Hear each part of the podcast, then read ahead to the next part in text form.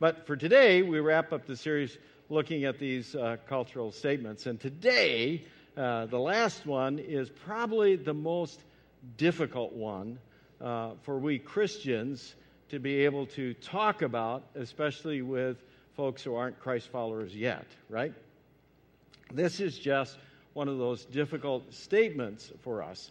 The statement's straightforward. You probably know it, right?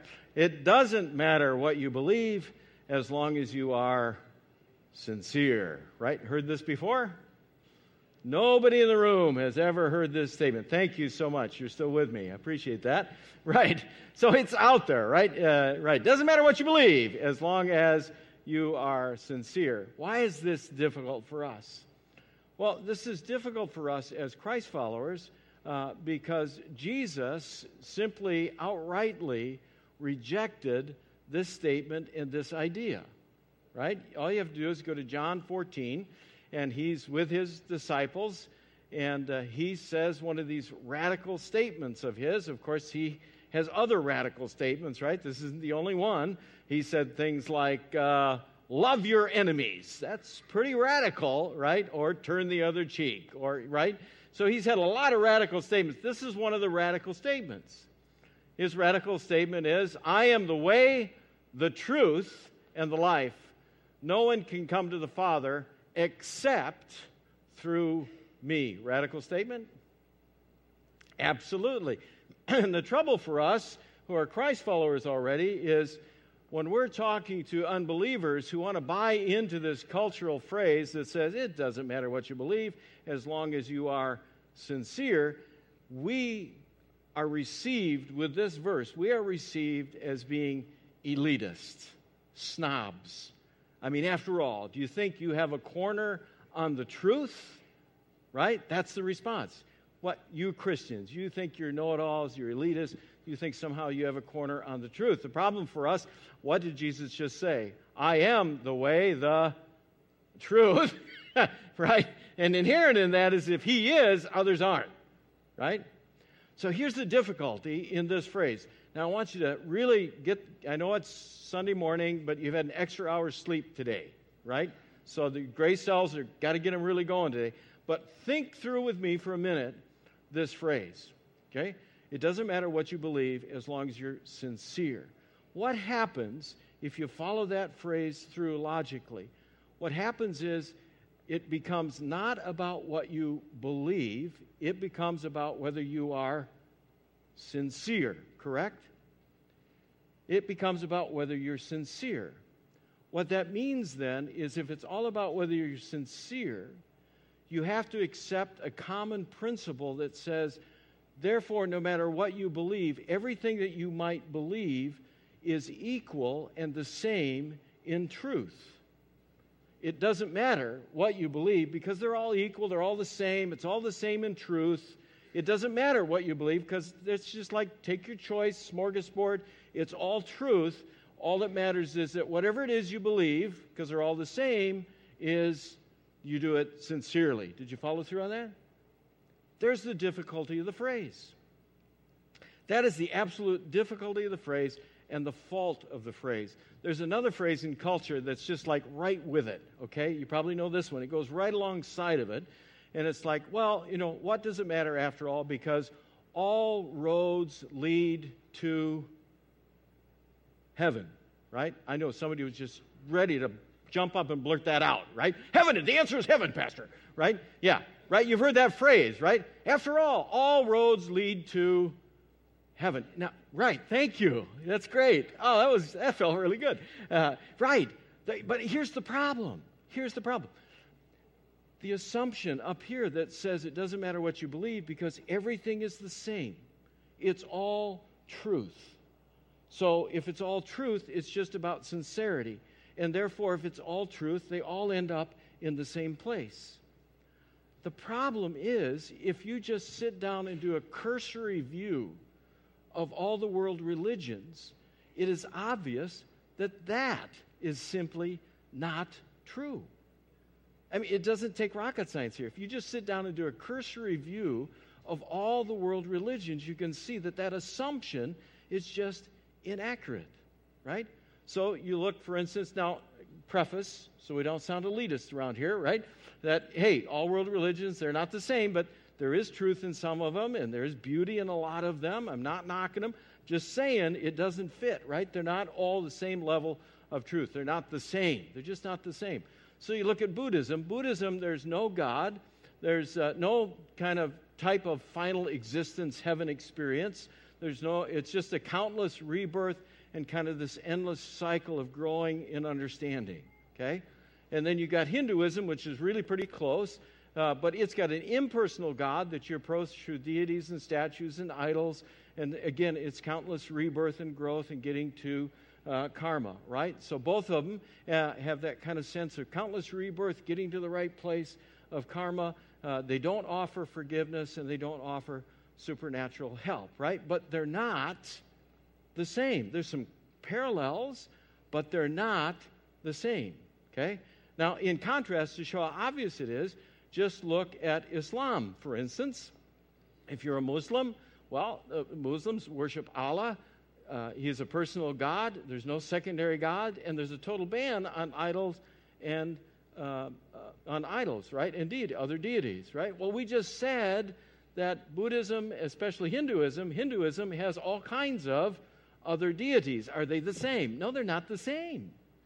They're just not the same, right? And then you go into New Age, and it's no personal God, it's higher consciousness, universe, cosmos, everything coming together, right?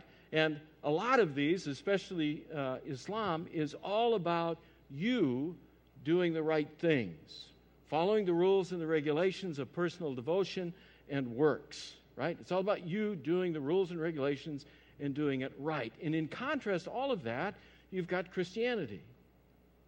And Christianity is all about a personal God. And this personal God got even more personal by sending Jesus into this world and into our lives to show us his incredible love for us and to provide us what we can't get for ourselves forgiveness. And all of that is an incredible free gift. Now, do you see, just at a cursory view, that all of these world religions are simply not the same? Right? They're just not the same. So the phrase, it doesn't matter what you believe, as long as you do it sincerely, just can't work. On, on just that cursory level, the phrase just simply can't work because they're not all the same in truth. Right? The problem for us is that if you follow that phrase, you can sincerely believe the trouble is, you can, sincerely, can sincerely believe in something that is absolutely wrong. Right? You can sincerely believe. The trouble is, what you believe in may simply be absolutely wrong. give an example. This year, I sincerely believed this was the year in my lifetime the Cubs were going to win the World Series. Okay? I'm in. I'm sold out. I'm there, man. That's rearranging my schedule. I'm not missing those games, man. I am all in sincerely. They lost four straight. No matter how sincere I was, no matter how much I believed this was the year in my lifetime I could see the Cubs win the World Series. The simple truth is, they didn't. You see, you can sincerely, can sincerely believe in something, but what you might believe in can be absolutely wrong. Therein lies the problem with the phrase. It doesn't matter what you believe as long as you believe it sincerely. Or, all roads, after all, lead to heaven. No, they don't, because some of these don't even have heaven in the picture. It's not even in the picture. So the trouble is to look at these statements and just understand listen, that just doesn't add up. The only way that statement adds up is in our cultural desire to not be offensive to anyone. In our cultural desire to be accepting and in our cultural desire uh, to be politically correct, that phrase works. But if you look at the phrase, if you look at the content, if you seriously examine what it means, it just doesn't work. Now, the trouble for us uh, Christians is that we're left then with a simple truth that we understand that does stand in contrast to all these other world religions, and we simply do make an extraordinary claim. Right? If you go to Acts 4, this is Peter, and in Acts 4, Peter is standing up for Jesus. He's standing up in the face of the pressure from the religious leaders, right? He's standing up, and in the, in the face of all of that, he simply says, There is salvation in no one else. God has given no other name under heaven by which we must be saved. And that is the simple, exclusive truth claim of Christianity. That's the simple, exclusive truth claim of Christianity. Now, the problem for us is what do you do with that? Well, here's the invitation. If you're in the room today and you're not sold out yet on Jesus, you're not maybe a believer, you're not really even sure about Jesus yet, I just want to invite you this morning to give him a chance to be able to ask the question, in light of what we just talked about, what if? What if that claim is true? What if the cultural statement, it doesn't matter what you believe as long as you can see her, is the one that's false? And what if the exclusive claim of Christianity is absolutely true? And just open up the opportunity to begin to think this morning about the possibilities in your life if this is absolutely true. Because Christianity, following Christ, is like unlike anything else. So we'd ask, well, what if? What if it really does matter what Jesus did? Because what Jesus did was like unlike anything else, right? I mean, it was unlike anything else that the world has ever experienced. Give a quick example. If you look at Mark 2, in Mark 2, it says, uh, Levi invited Jesus and his disciples to his home as a dinner guest, along with many tax collectors and other disreputable sinners. There were many people of this kind among Jesus' followers. That makes me feel really good, by the way, right? But when the teachers of re- the religious law, who were Pharisees, saw him eating with tax collectors and other sinners, they asked the disciples, Why does he eat with such scum? What if? What if the truth is it's not about following rules and regulations, but it's all about a relationship? Because that's what this says. You see, Jesus wasn't concerned about following rules and regulations. He, he wasn't about following what the Pharisees and the Sadducees and all those religious leaders had to say and saying, this is the way you do it. You follow the rules and you follow the regulations. And if you follow the rules and the regulations, then life's going to be good for you with God. He didn't follow that. He stepped into relationship with broken people. It's not about rules and regulations, it's about relationship. And He doesn't care who you are or where you've been or what you've done or what your life has been like before this day. All he cares about is you. He is ready in this moment to step into whatever the situation is in your life. And he proved that in what he did over and over and over again. Here's another example. There was a man with leprosy that came to Jesus and he begged him on his knees, If you are willing, you can make me clean. Jesus was indignant. I love that he reached out his hand and he touched the man and he said, What?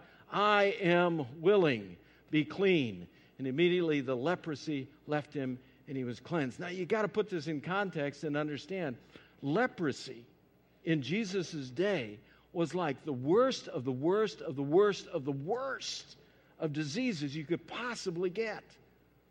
This was like you were an outcast. This was horrendous in your life. And what does Jesus do? Jesus not only says to the guy, I am willing to step into that part of your life. I am willing to be part of whatever it is you're experiencing, whatever that illness, brokenness, whatever. I am willing to do that. But what does he do? He literally reaches out and does what? He touches the very disease that this man has. You know what that means? What if?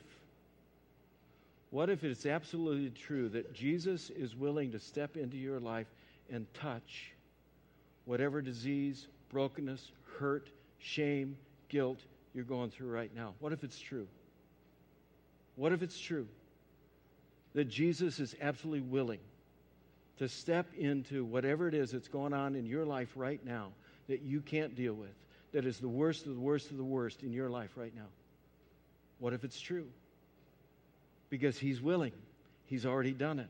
He reached out, He stepped into it, and He touched it. And not just once, He did it over and over. Look at Matthew 8. Jesus came to Peter's house. He saw Peter's mother in law lying in bed with a fever. She's sick. What does he do? He touched her. He touched her hand, and the fever left her, and she got up and she began to wait on him. This is awesome. Jesus not only entered into her life, he reached out and touched her in her weakness, touched her in her suffering, and her life immediately totally changed. She went from being what? A sick person lying on her bed to becoming somebody who was active in serving Jesus. That's life change. Her life totally changed. What if? What if it's absolutely true that Jesus has the power and the willingness to be able to take who you were and change you into what you can become in and through Him? What if? What if He is the truth and the answer that can change your life into something more than you imagined or dreamed? What if? What if? What if He can take what is dead in your life and make it absolutely alive? He did it before, Luke 7. Mother's crying because her son has died. They're going through the funeral procession. Jesus comes along, and what does he do? He touches the dead guy, the dead boy, and he says, Young man, I say to you, get up. And the dead man sat up, began to talk, and Jesus gave him back to his mother. The worst of the worst of the worst of the worst, not just leprosy, but death itself, that which was dead. Jesus touches and makes alive. What if? What if you look at your marriage and say it's dead? What if Jesus touched it and made it alive? What if? What if you look at your career that you think is somehow dead and Jesus touches it and makes it alive? What if you look at your family and say, man, we are so messed up, and Jesus touches it and makes it alive? What if? What if it's absolutely true? What if the exclusive claim that Jesus makes is the truth? Jesus said something nobody else, no experience, in all the other options, in all the other world religions, what does not exist exists in what Jesus did. He's on the cross, he's thinking of you, he's going through all the pain, all the anguish, he's taking all the insults, He's bearing all of the guilt, the brokenness, and sin of the world. And what does he say as he's going through that? He looks at you and he says, Father, forgive them, for they don't know what they're doing. What if it's absolutely true that in Christ, and only in Christ, you can experience forgiveness that you can't find anywhere else? Not because you earn it, not because you deserve it, not because you followed the rules and the regulations, but just because He loves you just because He does it for you. What if? What if it really does matter what you believe? Ask another one. What if? What does it matter?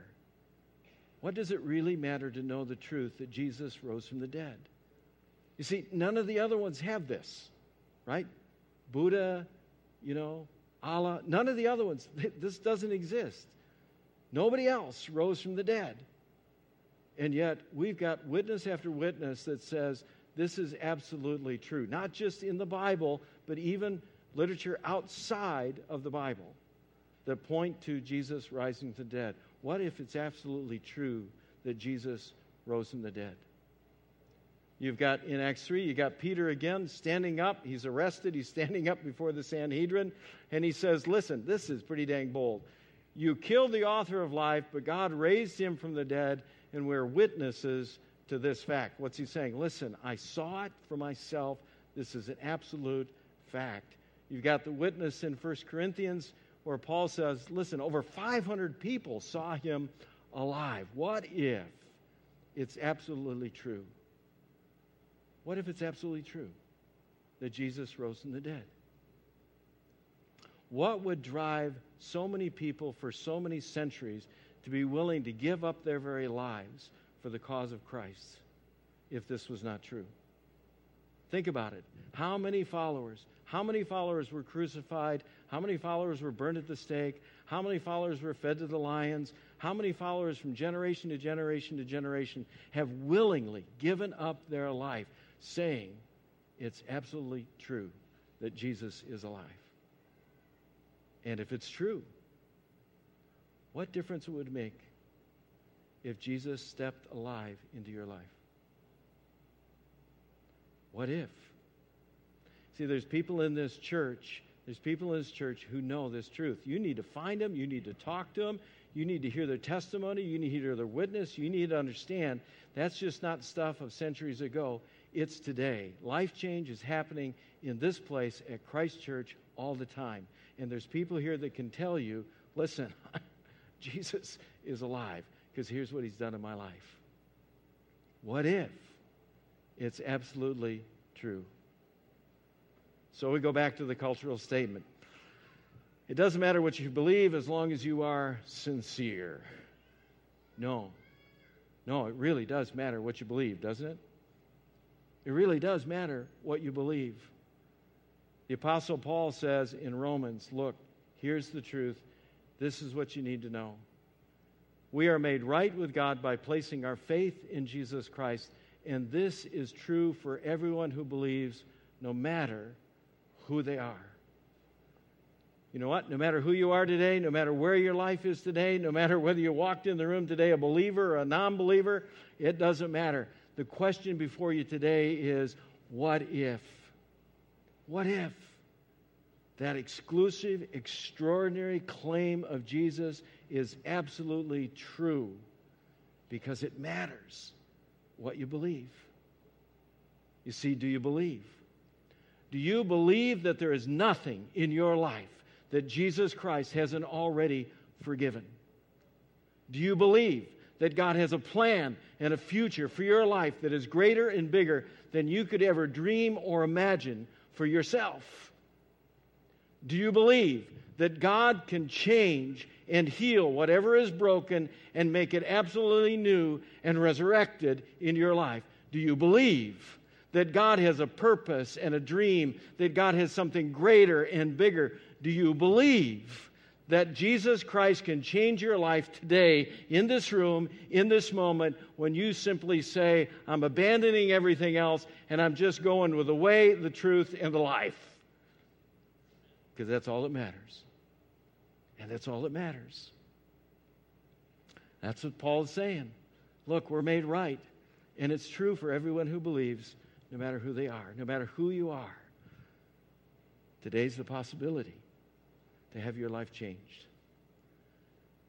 Now, I want to make one quick comment because I'm almost out of time to Christ followers. If you're in the room today and you're a sold out Christ follower, there's something you need to know about this phrase. It doesn't matter what you believe as long as you're sincere and why we need to stand against it and totally reject it. You ready? If we accept that phrase, it robs us. It robs us of the urgency we ought to have for reaching other people for Christ. That's what it does, right? If you accept that phrase, it doesn't matter as long as you're sincere. It means it doesn't matter what anybody else believes. No, it really matters. It really matters. And if you're a Christ follower, it matters because it's up to us now. It's up to us to carry the message. That's what Paul's saying in Corinthians. So we, Christ followers, we are Christ's ambassadors. God is making his appeal through who? Us, us, us. We speak. Don't keep it in. We speak for Christ. When we plead, come back to God. If we let that phrase stand, it robs us of the urgency we ought to have for reaching other people for Jesus. Don't let that happen. Don't let that happen. I tell you, if you're in one of our small groups, when you meet this next week as a small group, you guys, you people, you start talking, you set a goal. You set a goal and say, listen, how long before we double and we need to split into two groups? Because that's the call in your life. That's don't let this stuff rob you of the most important way you can use your life to bring other people into relationship with Jesus. So when you meet, you set a goal. We're going to meet together, but by this date, we're going to have so many guys or so many women that we're going to have to split. Right? Guys, if you're coming to the Packer party tonight, that's fantastic. I'll even be there. Wow. Right? That's fantastic. I'm, I'm going to wear I'm going to wear a jersey, special jersey, by the way. Um, not going to tell you what. Some of you know, but anyway, I'm going to be there, right? I'm going to be there, right? I'm going, right? But here's the question: Who else are you bringing? Who else are you bringing? Because that's what we're about. We're about reaching other people because we know the truth. Don't let this stuff rob you of the most important way you can use your life. If you're in Celebrate Recovery, that's awesome. That's fantastic. But who else are you bringing? Who else are you inviting? Because there's so many broken people out there whose lives are so messed up and they are deceived by this truth out there in this cultural truth that says it doesn't matter what you believe as long as you're sincere. And they need life change.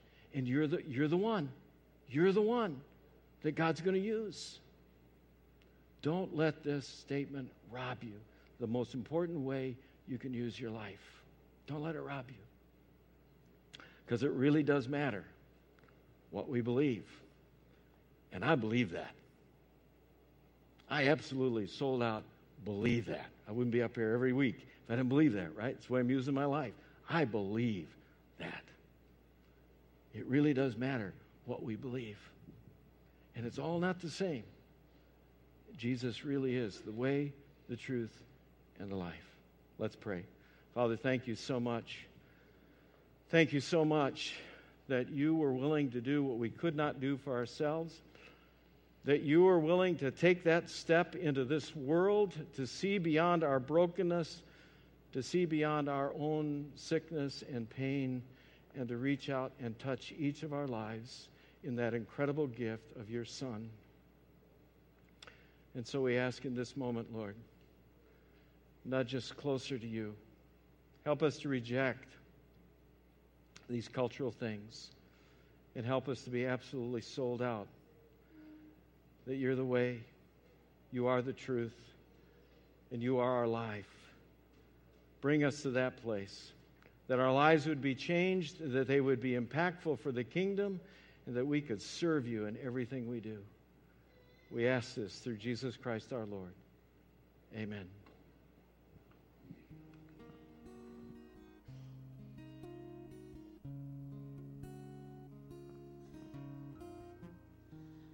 this